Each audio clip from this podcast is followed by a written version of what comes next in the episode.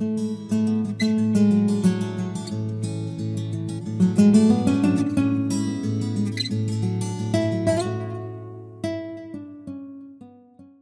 vamos a abrir nuestras Biblias, por favor,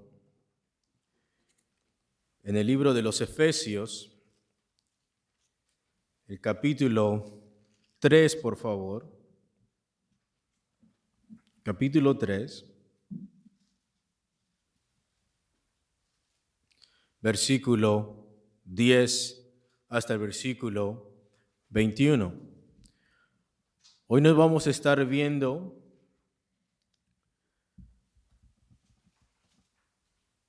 una predicación versículo por versículo porque vamos a poner el fundamento de lo que vamos a estar viendo durante todos los lunes, si Dios quiere.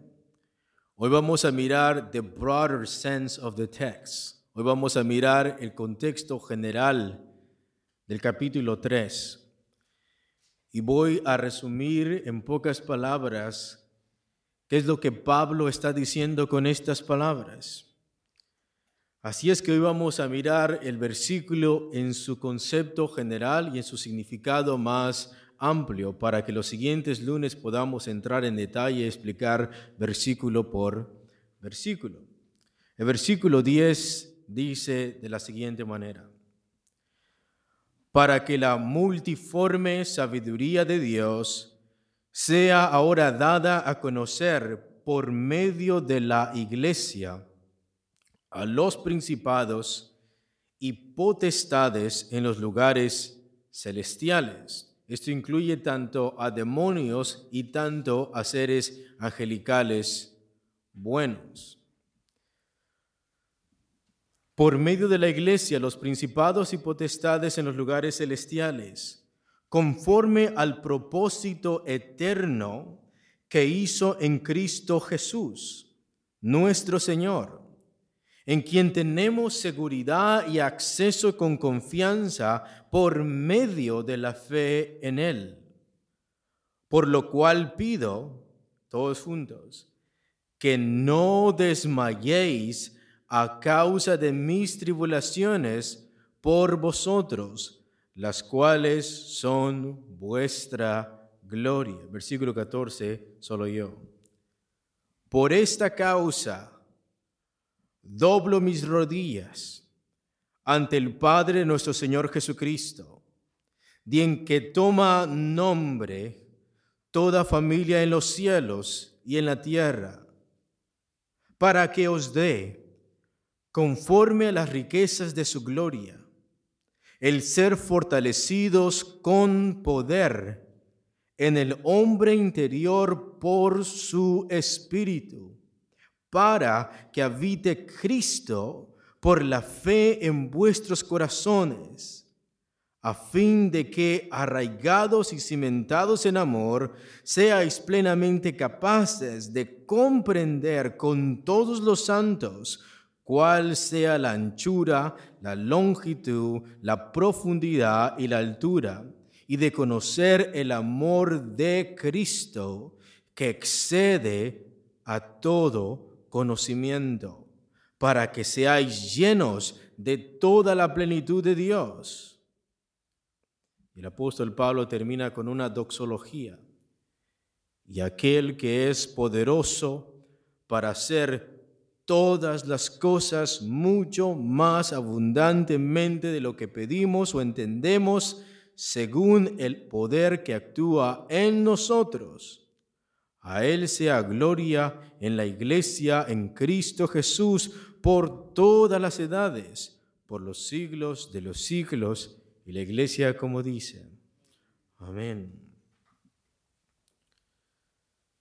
El título de esta predicación es no ores por ayuda. No ores por ayuda. Si yo te pregunto el día de hoy, ¿pecaste? ¿Cuál sería tu respuesta? Si yo te pregunto el día de hoy, ¿reflejaste a Cristo por completo plenamente el día de hoy en tu vida, ¿cuál sería tu respuesta? La respuesta sería no. Tenemos un sí y un no equivocado. ¿Pecaste? Sí. ¿Reflejaste a Jesucristo como deberías? Y la respuesta es no. ¿Y qué es lo que nos muestra esto? Que por ti mismo no puedes. Esto nos muestra que en tus propias fuerzas no puedes dejar de pecar, seguirte santificando por ti mismo. Esto nos muestra que para reflejar a Jesucristo plenamente en tu vida, en, una, un grado de madurez espiritual donde las personas no vean a tu ego, no vean a tu carne, sino que vean a Cristo en tu vida. Para esto Tú necesitas más que ayuda. Y por eso el apóstol Pablo en el versículo 14, por favor, nos dice la siguiente frase. Vamos a leerlo todos juntos. Dice así, por esta causa doblo mis rodillas ante el Padre de nuestro Señor Jesucristo. Cuando el apóstol Pablo dice por esta causa, no solamente se refiere al contexto inmediato, que sería el versículo 13 y 12. Cuando dice por esta causa, se refiere a todo el contexto general del capítulo 1, capítulo 2 y al principio del capítulo 3. Si ustedes miran el capítulo 3, versículo 1, dice así, por esta causa yo, Pablo Luego vuelve a repetir esa frase en el versículo 14, por esta causa doblo mis rodillas. Luego esta causa, esta razón tiene que ver no solamente con el contexto inmediato, sino que tiene que ver con todo lo que ha dicho en el capítulo 1, capítulo 2 y capítulo 3. Y en pocas palabras, cuando Pablo dice por esta causa, se está refiriendo al plan cósmico que Dios tiene que hacer en la iglesia. Dios tiene un plan que no solamente envuelve a la tierra, sino que es un plan cósmico que envuelve a todo el universo, cielo y tierra. Y este plan es un plan eterno que Él tiene. Y este plan eterno que Dios tiene fue creado y fue hecho antes de la fundación del mundo, pero ahora Dios lo va a llevar a cabo por medio de Cristo. ¿En qué grupo de personas? En la iglesia. Y este plan cósmico que Dios va a hacer por medio de Cristo en la iglesia lo va a dar a conocer a los principados. Lo va a dar a conocer a las potestades superiores demonios, ángeles buenos, ángeles malos y a todo el mundo. Dios va a desplegar y va a cumplir su propósito que se propuso en Cristo por medio de la iglesia. Es la primera causa por la cual Pablo dobla sus que dobla sus rodillas. La segunda causa es que Dios, aparte de tener ese plan cósmico, eterno que tiene que hacer y revelar por medio de Cristo en la iglesia, Dios tiene el propósito de unir a la iglesia universal, tanto judíos como gentiles, en un solo hombre, en una sola persona que es Cristo Jesús. Dios quiere que la iglesia se una en Cristo por medio de la doctrina de Cristo, por medio del Espíritu de Cristo, para que todos lleguemos a la unidad de una misma fe y una misma madurez espiritual. Y tercero, cuando Pablo dice por esta causa, se refiere al propósito que Dios tiene para los creyentes para toda la persona que ha nacido de nuevo. Mira lo que dice el versículo 1, por favor. Empezamos con el plan cósmico, capítulo 1, versículo 3 en adelante. Mira lo que dice.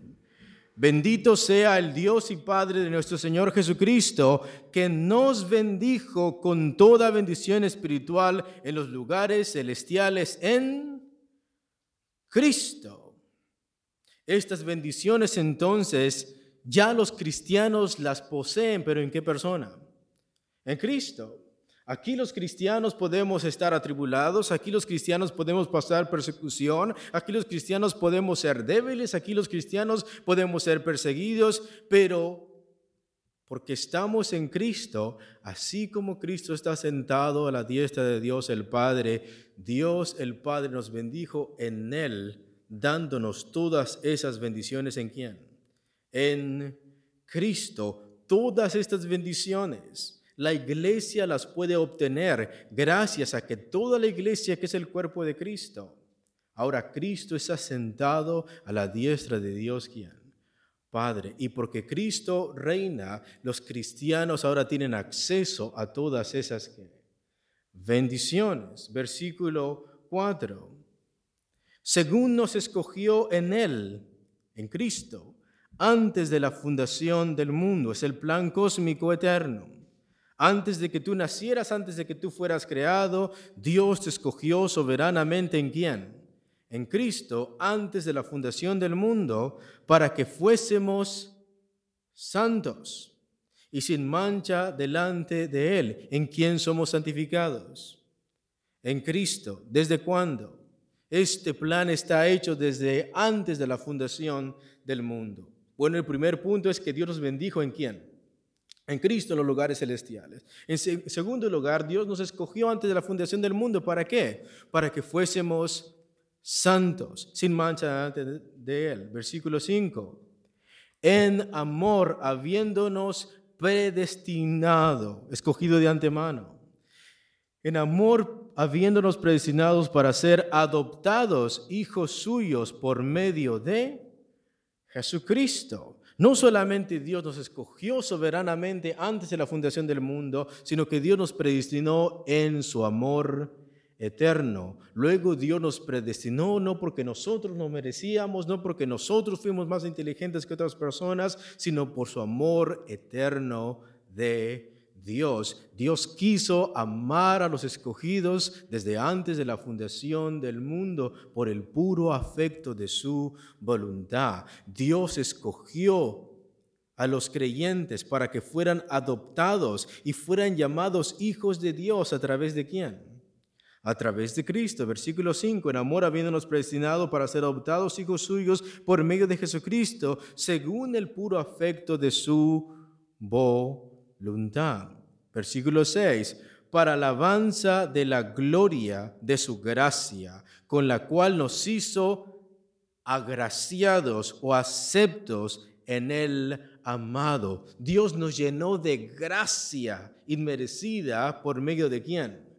Por medio de Cristo, con lo cual nos hizo aceptos en el amado en quien tenemos la salvación por su sangre, el perdón de pecados según las riquezas de su gracia.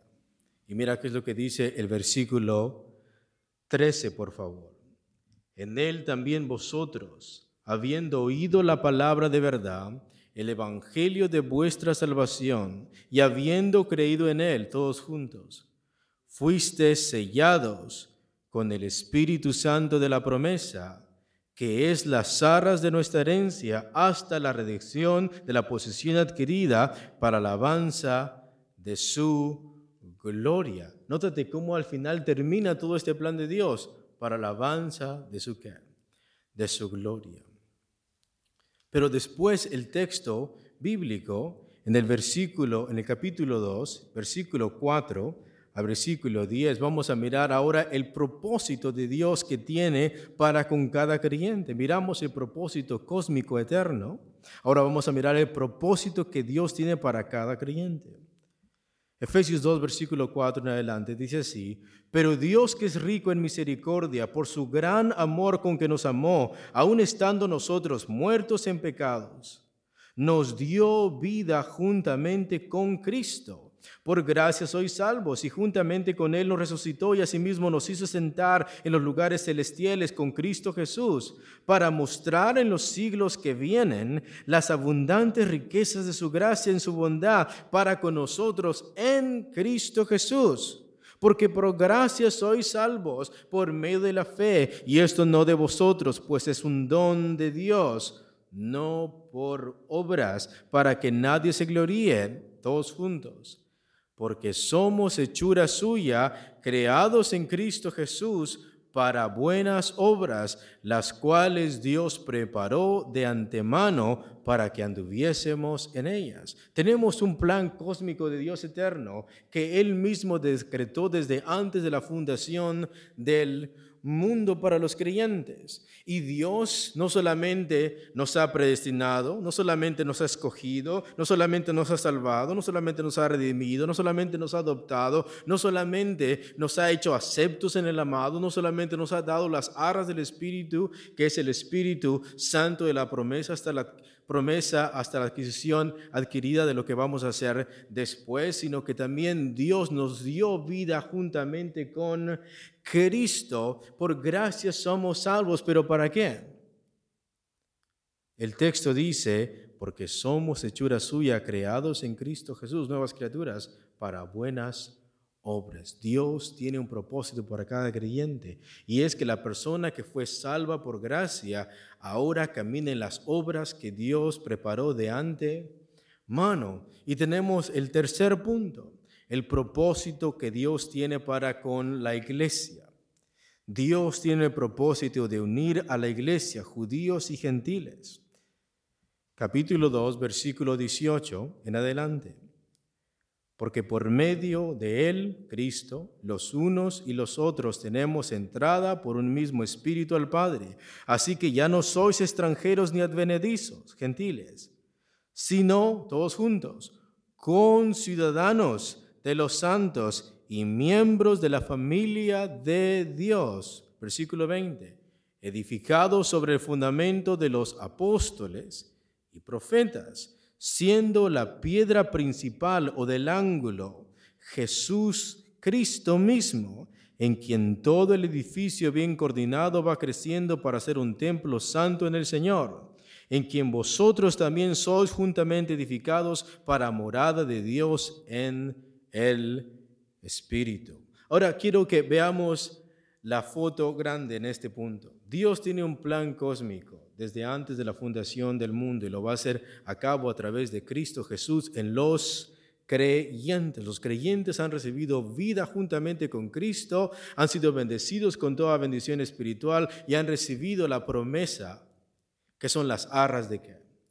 Del Espíritu. Segundo, a estos dos, a estos creyentes Dios preparó buenas obras para que ellos caminen de antemano en ellas. Y tercero, tanto judíos como gentiles, Dios quiere edificarlos en la doctrina de los apóstoles y profetas, lo cual sería hoy la Biblia, tanto el Antiguo y el Nuevo Testamento. Aquí Dios quiere edificar a su iglesia, tanto judíos como gentiles. Esa es la base, pero la piedra que pone la zapata, la piedra principal que nos dice cómo el edificio va a ser construido y es la primera roca que nos da el fundamento es quién?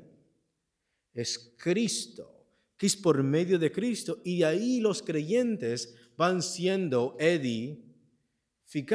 Y nótate qué es lo que utiliza, qué fraseología o qué metáforas usa el apóstol Pablo. Somos ciudadanos de una misma nación, conciudadanos de los santos. Somos miembros de una misma familia ¿Qué familia es? La familia de Dios.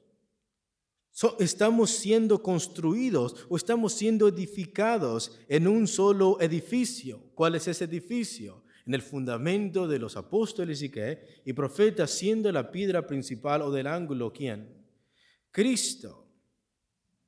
Ahora bien,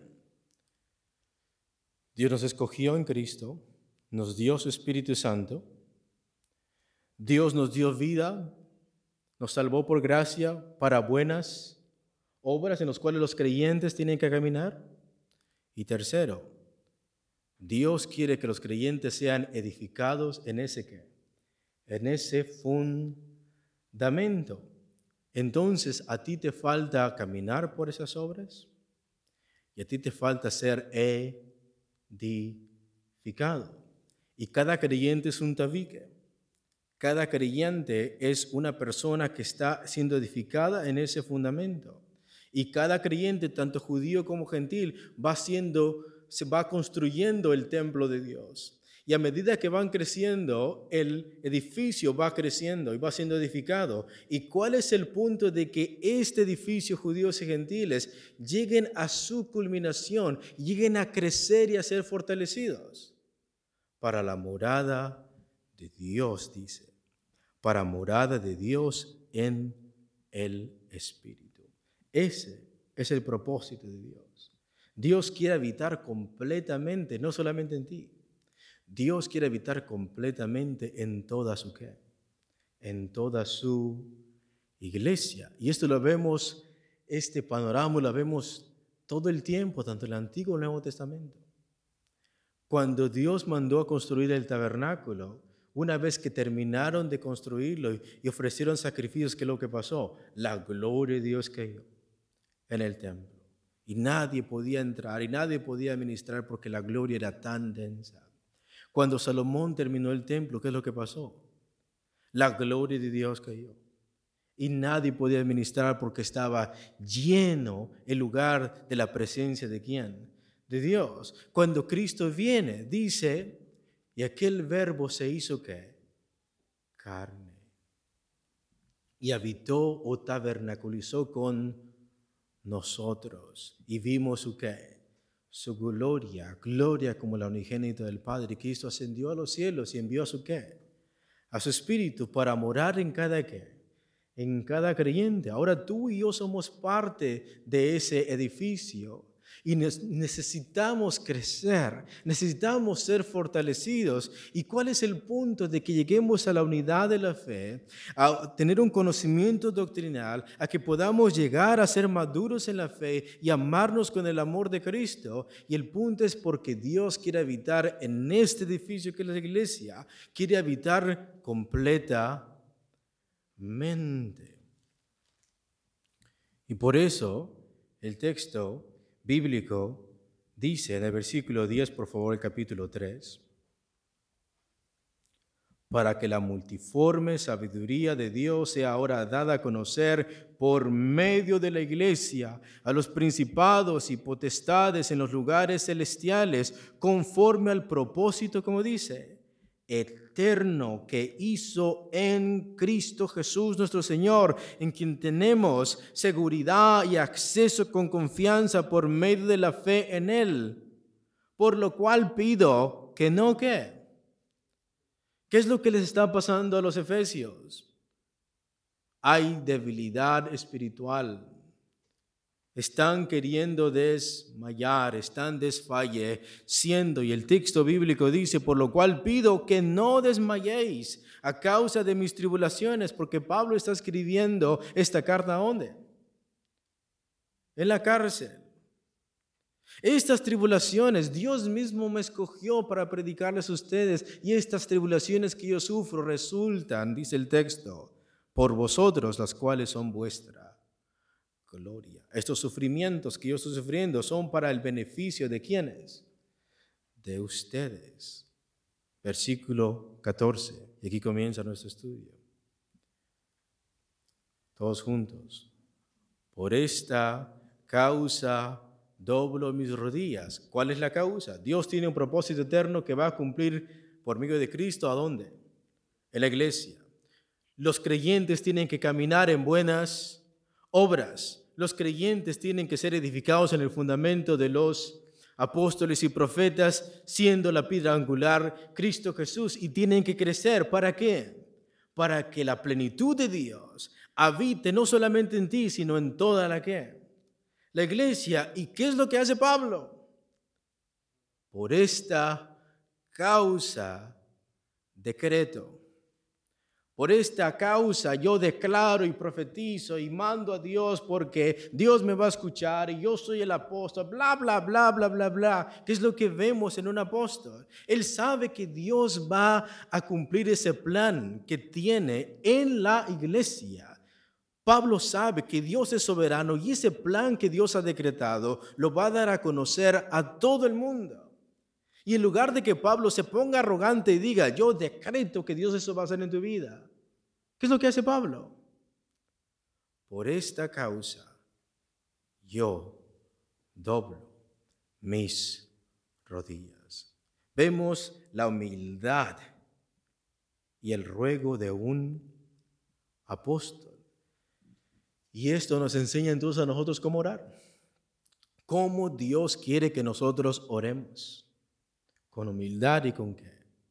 Ruego. Pablo está diciendo, I'm begging God.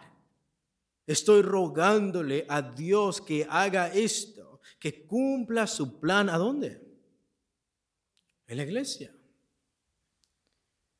Por esta causa doblo mis rodillas ante el Padre nuestro Señor Jesucristo. Versículo 15 nos vamos a saltar. De quien toma nombre toda familia en los cielos, los creyentes que están arriba y en la tierra, los creyentes que están abajo.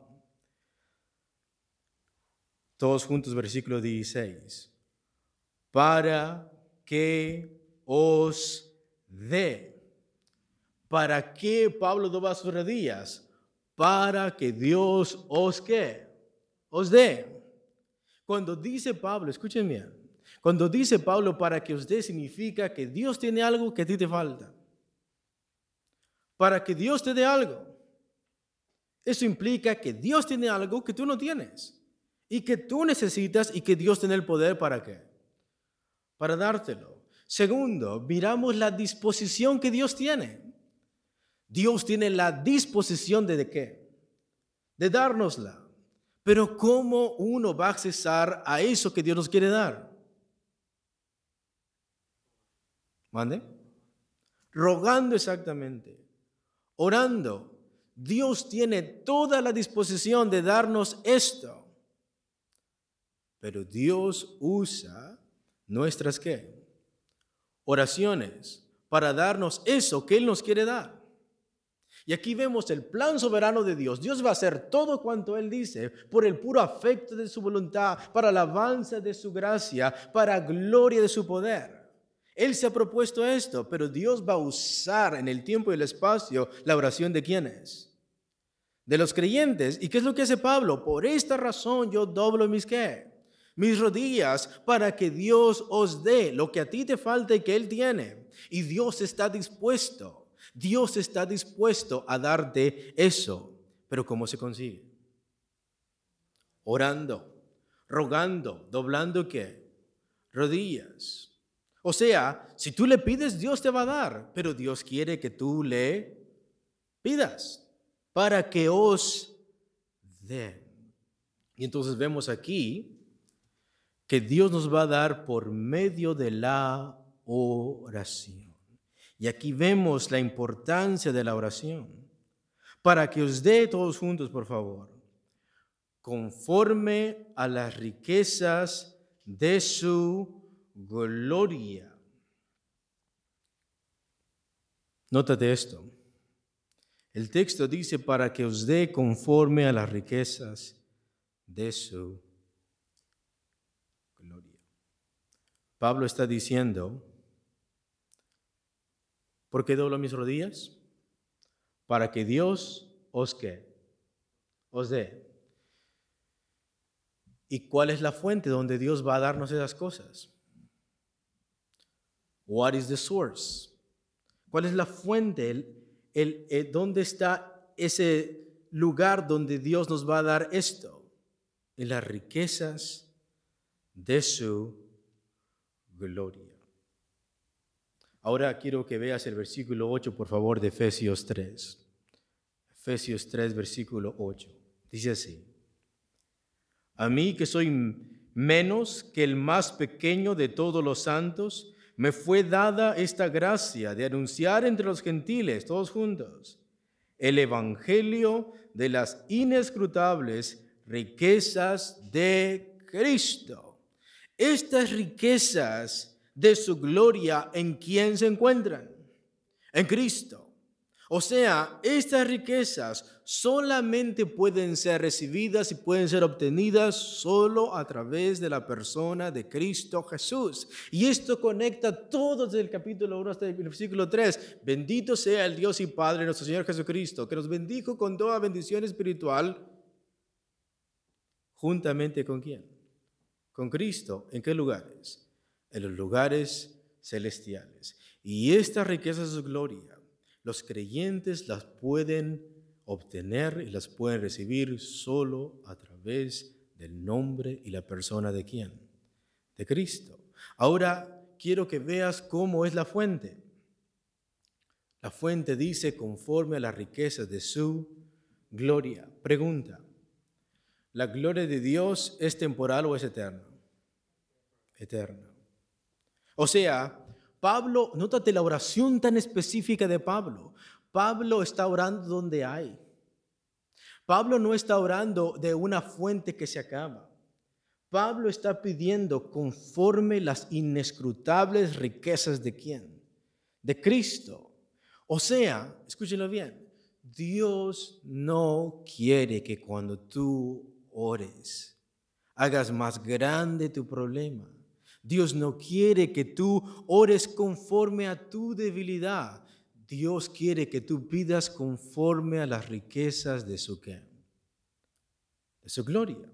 Porque muchas veces cuando estamos débiles, muchas veces cuando estamos atribulados y nos sentimos faldos y nos sentimos sin fuerzas y como dice el contexto, sentimos que estamos desmayando, tendemos a pensar que esto es más grande que lo que Dios nos puede dar. Y Pablo nos está recordando que las riquezas de Dios no se acaban, porque su gloria es que eterna. Entonces, cada vez que tú oras, nunca debes de pensar, a lo mejor Dios no puede, o a lo mejor Dios no tiene, o a lo mejor Dios no me lo va a dar. Dios está esperando que nosotros lo pidamos y Dios nos va a dar conforme a su gloria eterna en Cristo Jesús. Dios nos va a dar conforme a esas riquezas eternas que están escondidas en quién? En Cristo. Para que os dé conforme a las riquezas de su gloria, todos juntos, el ser fortalecidos con poder. El ser fortalecidos con qué? Es la primera petición de Pablo. Y por eso dije que hoy vamos a ver solamente un overview de esto. ¿Por qué y para qué Pablo está doblando sus rodillas?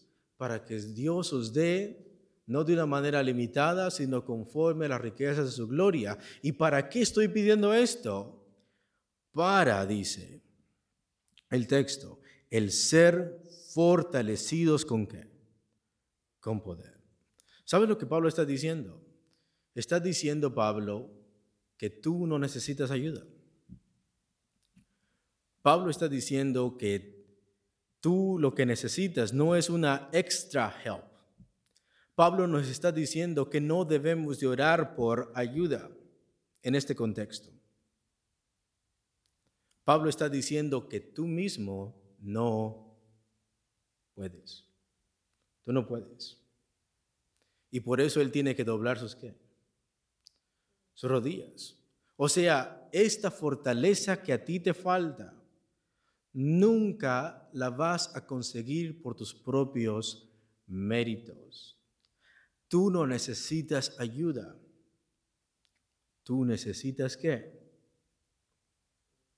Poder. Tú no necesitas ayuda. Tú necesitas poder.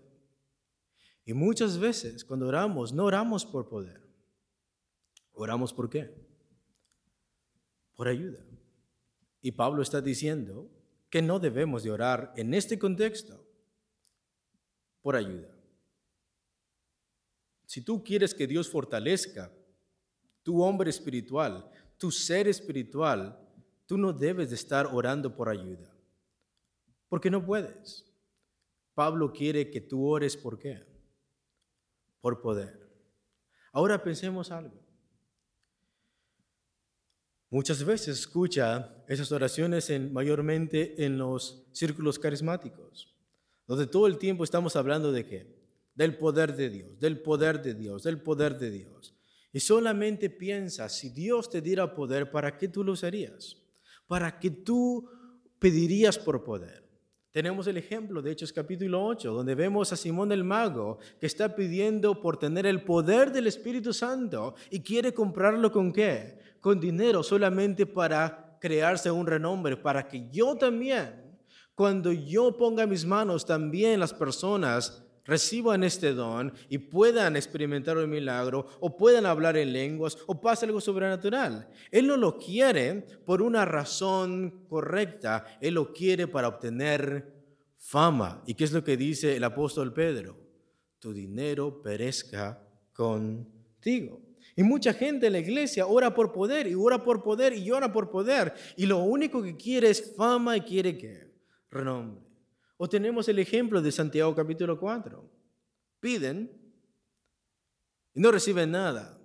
Porque cuando ustedes piden, solamente quieren gastar ese poder, quieren gastar esa respuesta de Dios para complacerse en sus deseos que carnales. Tú quieres algo de parte de Dios y cuando lo tienes, lo oras solamente para deseos egoístas. Y muchas personas piden por poder para cosas egocéntricas. Yo quiero fuerza, quiero poder para que Dios me dé esto, para que Dios haga esto conmigo, para que Dios me dé el otro, y me dé esta casa, y me dé este carro, y puras cosas carnales egocéntricas. Hemos convertido al poder de Dios en algo que no va a trabajar conforme a su propósito, sino que tiene que obrar para mi propósito egoísta, en lo que yo pienso que es mejor para qué. Para mí. Entonces, ¿para qué quiero el poder de Dios? No para que Dios cumpla su plan, su plan cósmico que tiene.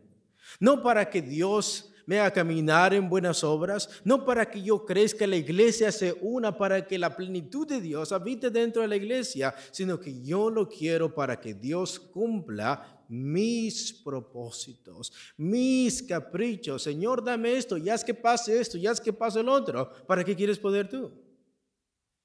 Para gastar en tus deleites. Pero veamos para qué el apóstol Pablo quiere que pidamos por poder y por qué Pablo está orando por poder. Versículo 16, todos juntos, por favor.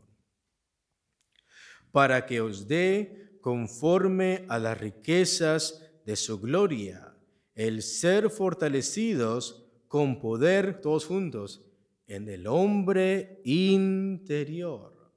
¿A dónde tú necesitas poder, hermano? ¿A dónde tú necesitas poder, hermano? En el hombre interior. Si tú oras más por tu salud física, estás mal. Si tú oras más por tus bendiciones económicas externas, tú estás mal. Pablo está diciendo, por esto yo doblo mis rodillas, para que Dios os dé conforme a la riqueza de su gracia y sean fortalecidos con qué? Con poder, pero ¿a dónde? En el ser espiritual. ¿Qué es lo que dice el apóstol Pablo en el libro de los Corintios? Este hombre externo, ¿qué le está pasando? Se está envejeciendo, pero el hombre interior se va, se va renovando.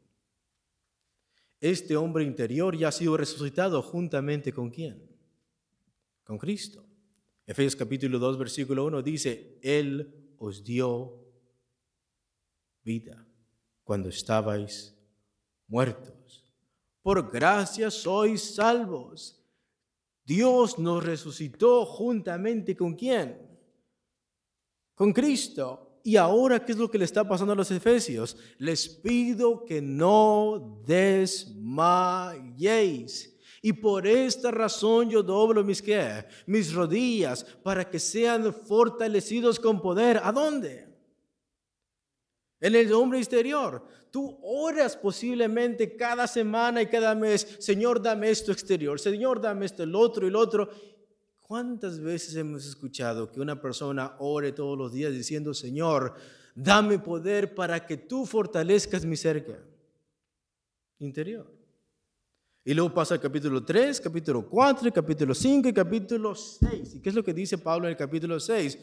Porque no tenemos lucha contra carne y sangre, sino con quienes? Contra principados, contra potestades, contra las potestades superiores de las tinieblas en las regiones que celestes. ¿Y a quién Dios quiere mostrar su gloria y su plan soberano?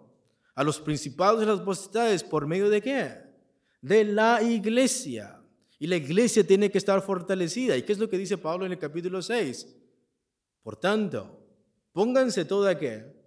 La armadura. Pero la armadura no te va a servir de nada si tú estás débil espiritualmente. Tú puedes tener una arma y puedes tener una sword, puedes tener una espada y puedes tener toda esta arma. Y si eres débil, con todo esto te vas a cobardar. Lo primero que Dios necesita fortalecer es tu ser interior. Este ser interior que a pesar de que tú mueras y dejes el cascarón de este ser humano, aún tú sigues existiendo. Ese ser interior necesita cobrar fuerza. Ese ser interior necesita ser fortalecido. Solamente escucha cuán inicuas muchas veces pueden ser nuestras oraciones. Oramos por cada cosa externa, por cada cosa material y tu ser interior. Ahí no quiero poder. Y es ahí donde Pablo está diciendo, ahí es donde necesitas que poder, porque ahí es donde estás débil. ¿Y sabes qué? Tú no necesitas ayuda. Tú necesitas qué? Poder. ¿Cuántas veces has orado así?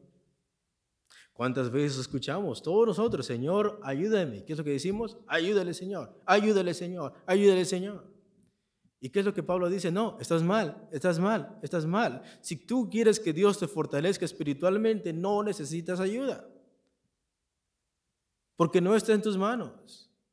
Esta fortaleza que tú necesitas nunca la vas a encontrar comiendo un montón de proteína o comiendo bien aquí. Eso te puede ayudar en tu vida física, pero este poder que tú necesitas es sobrenatural y de la única manera que lo puedes obtener es doblando tus qué? Doblando tus rodillas. Y yo espero en el Señor que el día de hoy, al terminar esta oración y al terminar esta predicación, en lugar de estar diciendo, Señor, ayúdame, tenemos que decir, Señor, no puedo. Y porque no puedo, yo no necesito ayuda de ti, yo necesito tu qué? tu poder.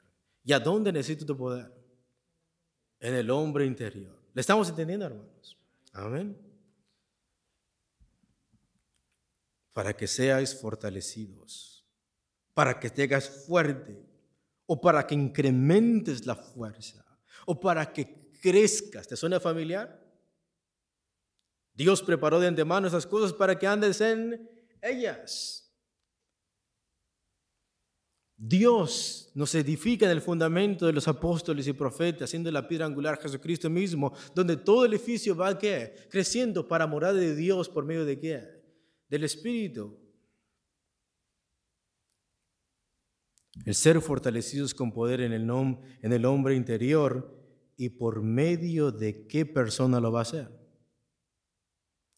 En el hombre interior por su espíritu ese espíritu con el cual Dios nos ha sellado y nos ha dado las arras hasta que nosotros podamos adquirir la herencia futura. Dios nos va a fortalecer en ese espíritu que ya mora en nosotros. Ahora, ¿por qué Dios quiere que nuestro ser interior, a pesar de que nos hagan canas y nos arruguemos y todo esto, ¿por qué Dios quiere que tú seas fortalecido en tu ser espiritual? ¿Por qué Dios quiere que tú te hagas fuerte? ¿Por qué Dios quiere darte poder en ese ser interior? Para soportar las pruebas. Y lo vamos a mirar más adelante. ¿Qué es lo que le está pasando a los efesios? están desmayando por causa de las tribulaciones de quién? De Pablo. ¿Y qué es lo que está diciendo Pablo? Tú necesitas no ayuda, tú necesitas poder. Y ese poder te va a ayudar a enfrentar esas, esas tribulaciones. Tú necesitas poder para poder predicar el Evangelio, que es lo que Cristo le dijo a los discípulos. Espérense aquí hasta que venga el Espíritu Santo y reciban qué? Poder, poder para qué? Poder para predicar el Evangelio.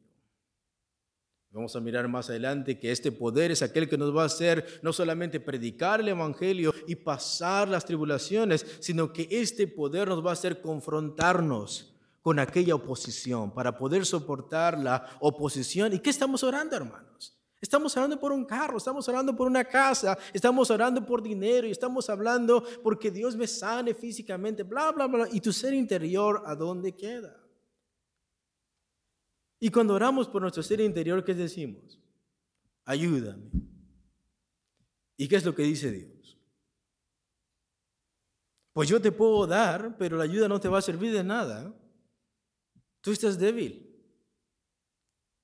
Tú necesitas mi qué? Mi poder para crear fama. ¿Para gastarlo en tus deleites? No. Para que Dios fortalezca tu ser interior ¿Por medio de qué persona? Por medio del Espíritu Santo. Y cada vez que tú ores oración, Dios la va a contestar, no de una manera limitada, sino conforme las riquezas de su gloria. Estas riquezas de gloria, ¿en quién están? En Cristo y cada creyente las tiene y las posee. ¿Y cuál es el objetivo de todo esto? Versículo 17, todos juntos.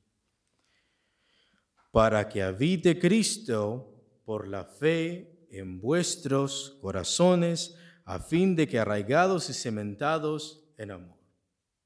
¿Por qué Dios quiere que tú seas fortalecido?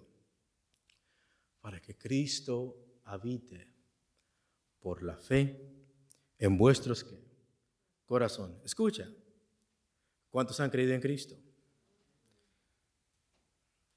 Segunda Corintios 5:17, de modo que si alguno está en nueva criatura, es. Efesios capítulo 2, versículo 1. Él nos dio vida cuando estábamos ¿qué? muertos. Y luego, ¿cómo sigue? Nos dio vida juntamente con Cristo. Pues Cristo ya está en nosotros. Pero ¿por qué Pablo ahora está diciendo para qué habite si Jesucristo ya está? La pregunta es esta habita Cristo completamente en tu corazón. ¿Reflejas a Jesucristo en toda su plenitud? ¿Y cuál es la respuesta? No.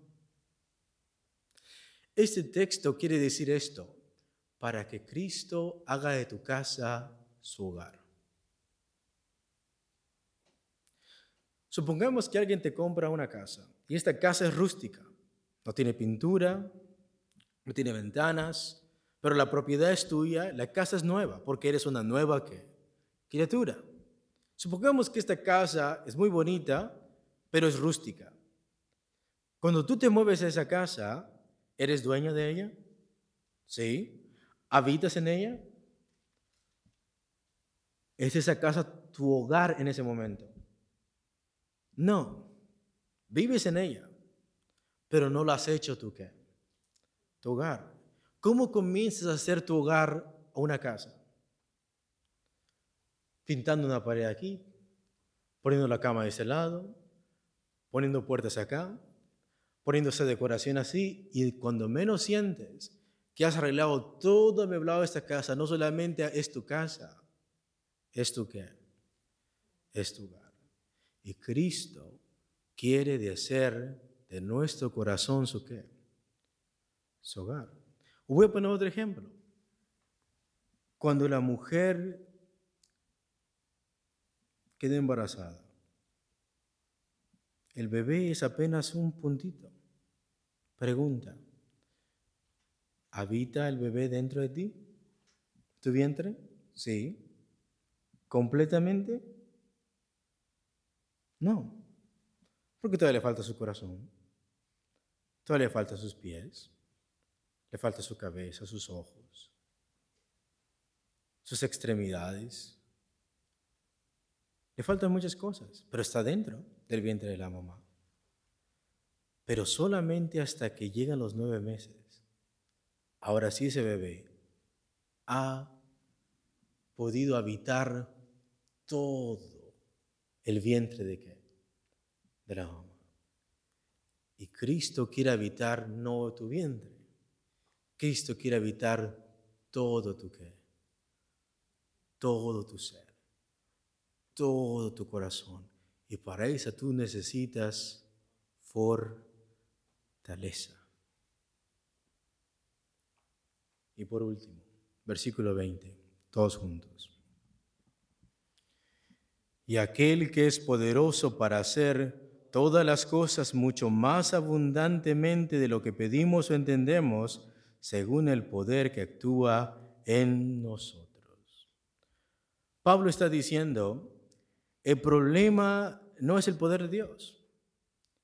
Dios es poderoso para hacer todas las cosas. Entonces, ¿por qué no estás recibiendo eso? El problema no está en el poder de Dios. El problema es que tú no estás pidiendo lo suficiente.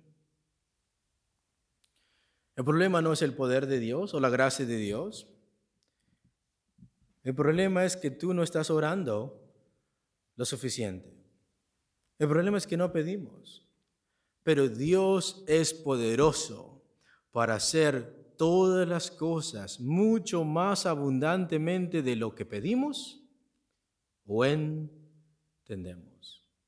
Si nosotros seguimos orando por esta fortaleza espiritual, Dios no solamente va a contestar esta oración, sino que Él es poderoso para hacer todas las cosas mucho más abundantemente de lo que le quede.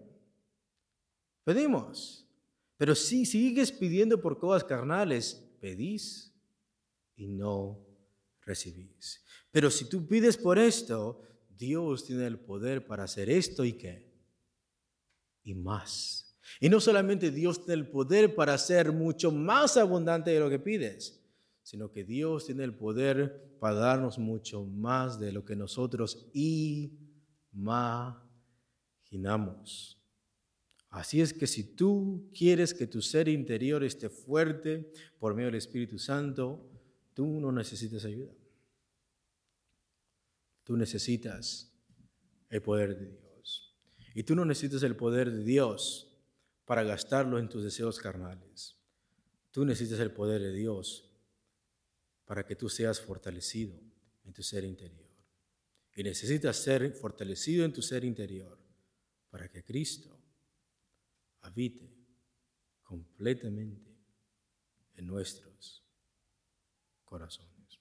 Dios les bendiga, hermanos, y le dejo lugar a mi hermano.